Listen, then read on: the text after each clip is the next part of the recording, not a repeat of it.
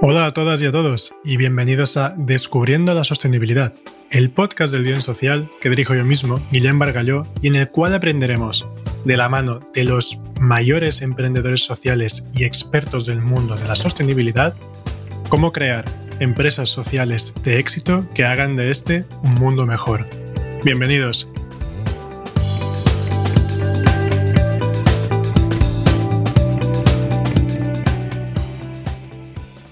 Buenos días, buenas tardes o buenas noches, dependiendo de la hora en que escuches este podcast. Hoy os traigo uno de los que a mi parecer es uno de los proyectos más bonitos de impacto social y medioambiental en España. Se trata de Apadrina un Olivo. Y para contarnos sobre este proyecto está uno de sus socios fundadores con nosotros, que es José Alfredo Martín Piñas. Y la verdad es que por la vinculación que tenemos de hace tiempo me hace ilusión que esté hoy por aquí, que nos cuente sobre el proyecto. Así que muy buenos días, Alfredo, tío, ¿cómo estás? José. Muy buenas. Muy buenos días a todo el mundo y nada, muchísimas gracias a ti, Guillem, por invitarme. Es cierto que llevamos ya un montón de tiempo hablando que esto tendría que suceder algún día y bueno, pues mira, feliz de que sea hoy. Pues muchas gracias. Pues oye, vamos al tajo, porque también es un tío ocupado. Estamos todos aquí y será bueno también pues, conocer más el proyecto. A ver, cuéntanos, ¿qué es Apadrina un Olivo? Bueno, pues Apadrina un Olivo es un proyecto de imposibles. Fantástica primera frase. Yo creo que sí. Mira, pues empezamos hace ya van a ser 8 años con la idea de recuperar un pueblecito abandonado en Teruel, que se llama Oliete. Oliete, pues bueno, es un pueblo que hace escasamente 100 años tenía salud, tenía una economía, tenía gente joven, población activa, pero bueno, llegan años 50, 60, 70, existe un fuerte éxodo a la ciudad, la gente empieza a dejar el pueblo y por el camino, pues cultivos que tenían sentido para autoconsumo familiar principalmente, pues empiezan a ser abandonados porque ya no son rentables ni tienen sentido explotarlos incluso.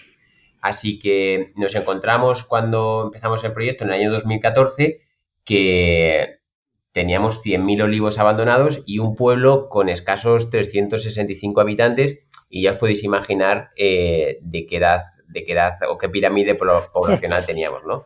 Es decir, escaseaba la gente activa y en edad de ser empleados. Entonces, el reto que se nos planteó era oye, ¿podríamos realmente crear un modelo que pusiera en valor todos estos recursos abandonados y nos permitiese crear una economía sostenible en un sitio donde de otra manera, si nada sucede, va a terminar por desaparecer el pueblo? Y ese fue el reto. Y así fue como nació Apadrina un Olivo. Qué fuerte. O sea, un reto que nace... Bueno, ahí hay un poco de trampa. Tú no eres de Oliete, otros socios sí que son de Oliete. Uh-huh. Tú te metes en el proyecto por tu vinculación con los pueblos, pero desde otra óptica. ¿Cómo te metes en el proyecto? ¿Cómo te enganchan a hacer esto? Sí. Bueno, el proyecto surge de Alberto Alfonso. Alberto, su familia es del pueblo, él es muy de Oliete. Y bueno, yo creo que es a la primera persona que más inquietud, que más rencor le daba que el pueblo pudiera terminar por desaparecer, ¿no? Alberto conoce a mi hermano Adrián, y a un amigo de mi hermano que se llama Pablo, que vive en Valencia. Los conoce en una campus party en Londres y, bueno, da la casualidad que Adrián y Pablo, que por aquel entonces eran muy jovencitos, tendrían 16, 17 años, ganan diferentes concursos o premios dentro de aquel evento. Y Alberto se acerca a ellos a hablarles, dado que tenía la idea de crear Apadrina un Olivo, pero obviamente pues le faltaban unos programadores, les faltaba alguien que le ayudase a desarrollar el proyecto. Y bueno, como Adri y Pablo habían ganado premios, dijo, pues si esto ganan deben de ser buenos. Se acercó, les contó lo mismo que os he contado yo, ¿no?, sobre Oliete y el cómo, oye, necesito unos informáticos que me ayuden a crear una plataforma donde pueda poner olivos que se puedan apadrinar.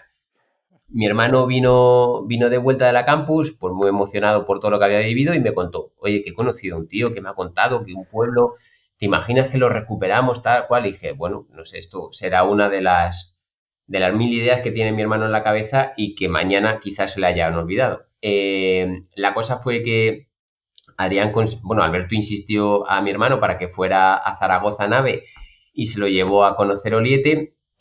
Allí se grabó un vídeo que a día de hoy, pues yo creo que es uno de los vídeos más emblemáticos del proyecto, que es el vídeo del tío Miguel hablando. Para aquel entonces el tío Miguel tenía 94 años, hoy ya son 103, y la verdad que si lo queréis ver está en YouTube, el vídeo del tío Miguel, Apadrina un Olivo. Y, hijo, pues ese vídeo cada vez que lo veo me pone la piel de gallina.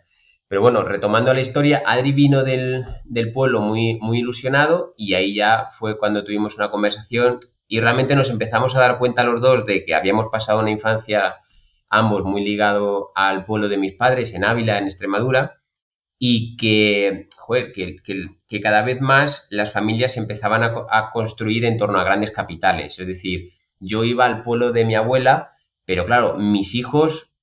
no sé yo si van a ir al pueblo de sus abuelos o de sus bisabuelos, porque al final ya han nacido en Madrid, todo el contexto lo tienen en Madrid, incluso sus primos eran todos de Madrid o de Barcelona. Entonces vimos que estaban faltando esos puentes que uniesen el pueblo y la ciudad, y al final el olivo podría representar perfectamente ese puente que está faltando, esa bisagra, que ni soy de ciudad ni soy de pueblo, sino inteligentemente me muevo entre ambos mundos, ¿no? Y saco lo mejor de ellos.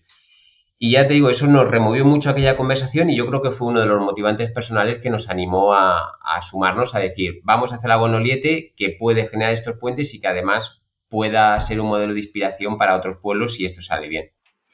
Pues nada, esto me parece fantástico. Vamos a hablar un poco sobre el proyecto. El nombre es bastante claro, apadrinar un olivo. Pero a ver, esto, ¿qué movida? ¿Cómo se os ocurre que de repente la gente se ponga a apadrinar olivos y esto sea... un proyecto social? O sea, ¿por qué este modelo? Sí, pues, a ver, como ya decía, pues Alberto tenía en la cabeza hacer algo que estuviese relacionado con el apadrinamiento. Está claro que se pueden apadrinar hoy en día muchas cosas. Y la idea era sencilla. A ver, era sencilla y a la vez era extremadamente compleja de llevar a cabo. Pero básicamente es, bueno, pues si tenemos olivos que están abandonados, un olivo al estar abandonado no tiene producción, es decir, hay que trabajarlo del orden de 3-4 años hasta que ese árbol empieza a tener una producción de olivas que cuando las conviertes en aceite y luego vendes ese aceite hace que esto tenga sentido económico. Entonces, no hay un agricultor que pueda mantener un árbol ese tiempo sin nada que vender.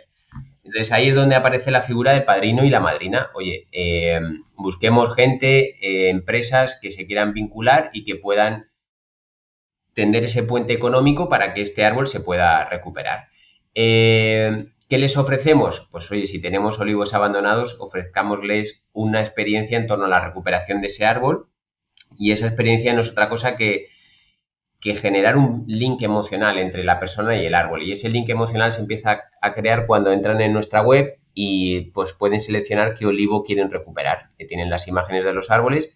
Y en ese momento, cuando apadrinan y seleccionan su árbol, lo tienen que bautizar. Esto del bautismo, que parece otra cosa muy obvia, pues no termina de ser, o termina por ser uno de los secretos, yo creo, que nos ha hecho tener éxito. Y es que la gente, cuando apadrina el olivo, deposita historias en los árboles, simboliza cosas en los árboles, y eso hace que se genere o que se empiece a fraguar una relación duradera en el tiempo y que ese padrino permanezca con nosotros. Pues bueno, tenemos una tasa de renovación del 90% de padrinos de un año a otro, ¿no? Y yo creo que la clave está en ese vínculo emocional que se genera. Nosotros ese vínculo obviamente lo vamos alimentando durante el año, vamos enviándoles newsletters de qué cosas se van haciendo en el proyecto, qué se va haciendo en su árbol, es decir, que se sientan partícipes de todo esto. Y también diseñamos una aplicación móvil donde pueden hacer seguimiento de las fotos de las fotos que vamos tomando de su olivo en todo el proceso de recuperación. Y luego, por último, después de hacer la cosecha, les enviamos a casa 2 litros de aceite de oliva de todos los olivos que estamos recuperando. Es decir, es el momento más esperado del año, es el momento que da sentido incluso a muchos padrinos, porque pasamos de algo emocional e intangible, como es estar apadrinando un árbol en distancia, a que en tu casa te llegue esos 2 litros, que ya es algo tangible, algo que puedes disfrutar. Y todos los años nos lo trabajamos un montón, hacemos algo especial con algún diseñador, algún artista, creamos una historia en torno al packaging y ya os digo, es el momento uno de los momentos más dulces del año, cuando todos los padrinos reciben sus 2 litros. Y claro, si Si llevas durante todo el año escuchando cosas buenas sobre el proyecto, también alguna mala, que también hay que compartirlas, te llega el aceite y demás, pues muy posiblemente lo que termines tú por hacer sea venir a conocer el proyecto en persona, y eso es otra de las patas que ha generado el proyecto, que es turismo rural. A día de hoy pasan por Oliete, pues son casi 3.000 personas al año, con la excusa de visitar el árbol y conocer el proyecto, y eso pues significa vida para el pueblo. Exacto, esto dinamiza toda la región, que en partes es por lo que habéis hecho también el proyecto. ¿Qué patas, qué habéis querido cubrir con el proyecto? La más clara es el tema de recuperar la vida en los pueblos, pero ¿qué otras cosas, qué otras situaciones habéis querido solucionar con esto? A ver, hay tres patas principalmente. Una es medioambiental, que es directamente la recuperación del olivo. Si el olivo no se le recuperase, sería un árbol que iba a terminar por morir o por desaparecer. Y aquí hay otro paréntesis que hay que también decir, y es toda la parte del CO2. Cuando un árbol muere, todo el carbono que ha captado durante su vida lo libera a la atmósfera, ¿no? Entonces, el hecho de que tú te encargues de que ese árbol no vaya a perecer, pues te hace responsable de ese carbono que ya el árbol ha ido acumulando durante su vida, ¿no? Y esto, pues, aparte de todo el impacto ecosistémico y en la biodiversidad que tiene nuestro trabajo en el campo, también hay que tener en cuenta esta parte del CO2. Eso por la parte medioambiental. Luego, por la parte social, pues claro, emplear a personas que estén en riesgo de exclusión. Es decir, son personas que no tienen las mismas oportunidades laborales que una persona que vive en la ciudad. Entonces, bueno, solamente generar esas oportunidades de empleo allí, pues es un pequeño tesoro. Llega un punto donde nosotros no tenemos o no nos queda gente activa en el pueblo para emplear. Entonces esto nos ha hecho también ir más allá y tener que buscar familias que vengan a vivir a Oliete. Eso a su vez desemboca en que hay que habilitar vivienda para que puedan vivir de una manera digna en el pueblo, y eso también nos encargamos de hacerlo. Y por último, el haber traído esas familias al pueblo está haciendo que el colegio de Oliete, y ahora os contaré que este año estamos recuperando otro pueblo que se llama Alacón, pues no haya tenido que cerrar su escuela, ¿no? Uh-huh. Eso a nivel social, pues es un impacto importante. Y luego a nivel económico, pues toda la actividad que se genera de la comercialización de los excedentes de aceite, que ahora os contaremos nuestra marca de aceite, todo el trabajo que hacemos, no solamente nosotros como agricultores con nuestros olivos, sino que también damos servicio en una almazara que hemos construido a 200 pequeños agricultores en el área, a los que les pagamos la oliva a un precio que haga que su explotación tenga sentido económico, y de esta manera nos cubrimos de que a futuro no se abandonen más olivos. Y luego, por último, toda la parte del turismo que generamos en el área. Entonces, son esas tres patas, medioambiental, social y económica, las que cuando las hacemos funcionar a la vez, pues conseguimos resultados, pues como he empezado en la entrevista, pues consigues hacer realidad imposibles.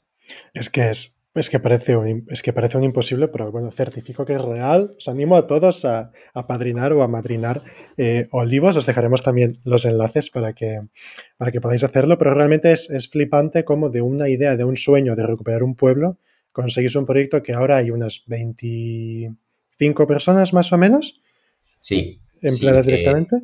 Trabajando en el proyecto ahora a tiempo completo somos 16. Uh-huh. Y bueno, por ejemplo, si nos vamos ahora, que es el momento de la recogida de la oliva y donde estamos montando pedidos de Navidad y estamos desbordados de trabajo, pues sí que estamos casi en 25 personas trabajando ahora mismo allí a la vez. Ya os digo, o sea, es un rara avis. Ojalá que hubiera más proyectos como este que estuvieran generando desarrollo rural partiendo de cosas que estaban en el olvido. Pero bueno. ¿Por qué vuestro proyecto sí ha funcionado y ha pasado, sobre todo, cuando no creas un proyecto?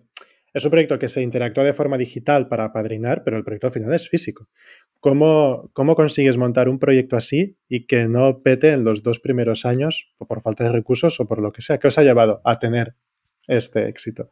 Sí, para mí hay dos claves. En el inicio, bueno, quizá 3. En el inicio nos juntamos un grupo de personas que tenían las capacidades para llevar a cabo el proyecto y que apostó por por hacerlo y sin una intención de lucro ni nada, sino simplemente poder desarrollarlo. Claro, estamos hablando que tanto mi hermano Adrián como Pablo eran informáticos, bueno, todavía no habían empezado ni la carrera, pero eran informáticos de nacimiento y aparte eran muy buenos, tanto en la parte visual como en la parte de programación. Claro, esto de repente te hace que puedes empezar a lanzar un proyecto con una determinada calidad y un feeling de cuando la gente entra a la web muy bueno, que pues oye, que de otra manera si te pones a lo mejor ya solamente en arrancarte tienes que estar planteando 100.000 euros en una web de este tipo, ¿no? Con el backing que nosotros tenemos detrás. Entonces, esto yo creo que fue una de las claves. Y luego que el equipo que nos juntamos, tanto Alberto, Adri, Pablo, luego en un futuro, al poco tiempo llegó Sira, pues hemos sido también hemos sido corredores de fondo, o sea, hemos dado todo, o sea, y seguimos dándolo todo y yo creo que ahí ha estado otra de las claves, nuestra capacidad de trabajo. Y por último, yo creo que ha sido bastante importante y relevante para que todo llegara a buen puerto el conocimiento del terreno que tenían Alberto y Sira para la hora de conseguir olivares para recuperar, a la hora de que el pueblo te acepte y te vea con buenos ojos. Ellos son de allí de toda la vida, conocen el territorio, conocen a la gente y eso pues yo creo que te hace todo mucho más amable a la hora de iniciar. Oh, hostia, es fascinante porque, a ver, llevar a cabo un proyecto es difícil, llevarlo con impacto social, medioambiental es mucho más difícil, entonces también es bueno conocer un poco las claves que te pueden llevar, que son muchos factores, ¿no? Pero que te pueden llevar un poco al éxito de esto. Mencionabas antes que bueno, tenéis varios productos a la venta, que estáis ahora aquí. Exacto, ¿con qué modelos financiáis? Con el apadrinamiento, pero además también con venta de producto propio, ¿no? ¿Qué tenéis ahí? Claro, al final, bueno, el proyecto ha ido creciendo de manera muy orgánica. O sea, empezamos con el apadrinamiento. Cuando el apadrinamiento se empezaba a consolidar, detectamos que en el pueblo había otra problemática más, que era que se estaban abandonando olivos. Y el motivo principal era que en el pueblo no había una almazara y esto hacía que los pequeños agricultores, gente que lo tiene para aceite para autoconsumo y algún mediano agricultor que sí que tiene actividad económica, pero esta gente tenía que llevarse las olivas bastante lejos, entonces esto era un agravante más, era un desmotivante y se estaban abandonando olivos. Entonces, en definitiva, dijimos, mira, nosotros también nos tenemos que ir a llevar la oliva lejos, entonces construyamos una almazara que nos dé servicio a todos y nosotros como Apadrina un Olivo la vamos a liderar y lo que os vamos a pedir, la vamos a liderar y vamos también a adquirir el compromiso económico de pagarla, claro. Pero a cambio lo que os vamos a pedir es que traigáis la aceituna con la calidad que os vamos a pedir, además no os preocupéis porque os formaremos en que podéis llegar a ese grado de calidad y nosotros a cambio os vamos a pagar un precio justo por esa oliva, un precio que haga que tenga sentido que trabajéis vuestros olivos. Para que os hagáis una idea, el año pasado el mercado estuvo pagando unos 30 céntimos el kilo de oliva, nosotros hemos pagado a 60 céntimos. Puedes decir, ¿es una barbaridad el doble? Sí, pero es que el mercado, tal y como está, es que está pagando muy mal al agricultor, o sea, muy, muy, muy mal. No es una forma justa de trabajo, efectivamente. Entonces, bueno, nosotros nos salimos de esa espiral. Y claro, nos juntamos con el aceite de nuestras olivas, el cual hay una parte que va a los padrinos y luego todo el aceite de los pequeños agricultores que nos lo traen, ¿no? Y de ahí pues surge una marca que se llama Mi Olivo y Mi Olivo lo que propone al mercado pues es simplemente esos tres valores, impacto económico, social y medioambiental, que cualquier persona consumiendo nuestro aceite pues pudiera estar apoyando a que un pueblecito de la España vaciada pues no tenga que echar el cierre por esa falta de actividad económica, ¿no? Y con esta filosofía, ya os digo, con esta filosofía y con este crecimiento tan orgánico que llegábamos, el año pasado se planteó, empezamos conversaciones, con todo el tema del COVID y tal, se alargó bastante, pero con el pueblo vecino que es Alacón. Alacón es un pueblo que siempre ha tenido tradición de hacer conservas vegetales. Las empezaron pues dos personas que a día de hoy están trabajando con nosotros, que son Juanjo y Presen, que ya son, pues, bueno, ya tienen una edad, pero lo que tienen sobre todo es aquella receta que ellos consiguieron sacar y que por aquel entonces fue súper novedosa, que era hacer las conservas de alcachofa, puerro y pimiento asados y conservados en aceite de oliva. Vale. Entonces, nos pareció un crecimiento muy, muy orgánico porque era un producto con aceite de oliva. El sabor de la conserva es súper diferencial. O sea, no tiene que ver con comerte una conserva conservada en ácido cítrico. O sea, tiene todo el sabor de la parrilla, todo el sabor del vegetal. Ya os digo, era un producto muy diferente que había desaparecido desde que Presen y Juanjo cerraron su conservera. Y además Alacón tenía huerta abandonada, pues, por un tubo. Entonces, el punto era, oye, vamos a recuperar otra vez la huerta. Ya tenemos un empuje que nos puede hacerlo esto más rápido y no estar 7 años como con los olivos. Y saquemos un producto nuevo, dado que también ya hemos creado una pequeña cuota de mercado con el aceite y creemos que son productos complementarios. Uh-huh. Y así fue como nació Mi Huerto. Qué bueno. Otro producto con la misma filosofía que Mi Olivo, pero bueno, en conservas vegetales. Y lo bueno es que si queréis daros el homenaje, pues los tenéis disponibles en miolivo.org.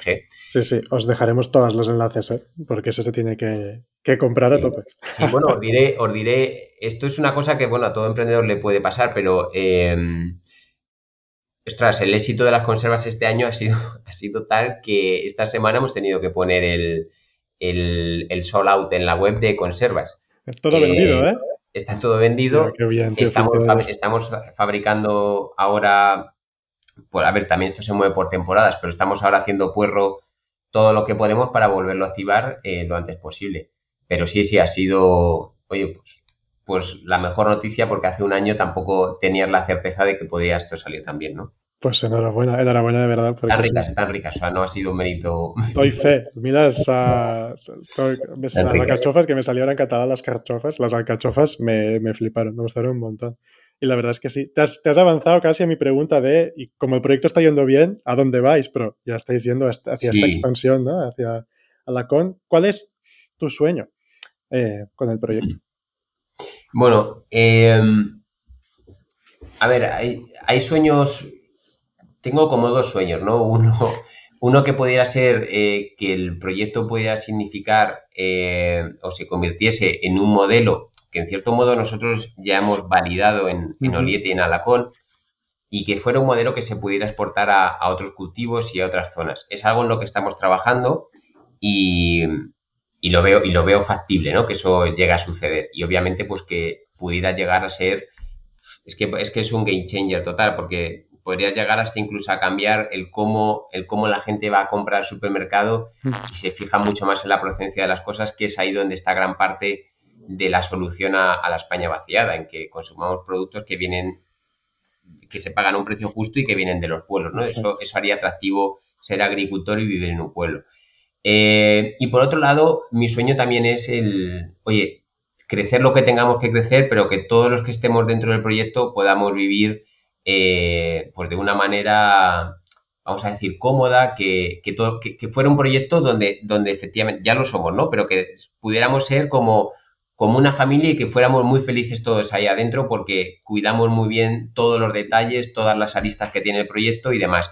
Porque es cierto que al final vas creciendo y vas sacando proyectos nuevos, productos nuevos y demás, y siempre estás en la dinámica de crecer, y también tengo ese sueño, ¿no? Como decir, stop, y ahora vamos a recrearnos en todo esto que hemos creado. Entonces, no sé cómo se resolverá esa dicotomía entre pensar en un futuro muy en grande, que siempre hay que tenerlo como esa estrella que nos guía, pero también desear el tener ese momento como para parar y disfrutar con todo tu equipo de lo que se está construyendo y regodearnos de, oye, qué bien que estamos aquí.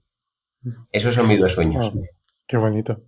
Pues es una buena forma de acabar nuestra entrevista de hoy, con los sueños, que es, al final nos mueven a seguir para adelante. Además he prometido que haríamos la entrevista con el timing perfecto. Solo sí que si quieres compartir cualquier cosa ahora también, donde os puedo encontrar alguna web para que la gente lo escuche, para que sepa dónde apadrinar. Lo dejaremos igualmente en los comentarios, pero es tu momento de compartir esto también. Pues nada, aprovecho este minuto de oro. Guillem, voy a dar una pequeña primicia. A ver, estamos en Navidades. Obviamente el apadrinamiento es un regalo que funciona muy bien todas las Navidades, ¿no? Es un regalo con propósito, con sentido. Pero este año le hemos dado una vuelta más y es que hemos decidido, el reto empieza el 1 de diciembre y el reto está en que por cada 600 apadrinamientos que logremos estas Navidades lanzaremos una oferta de trabajo para atraer a vivir una familia al pueblo y emplearla en el proyecto, ¿no? Entonces, a tope a conseguir traerla al máximo de familias. Buenísimo, posible, pues vamos a... Eso es salud para el pueblo y para todos.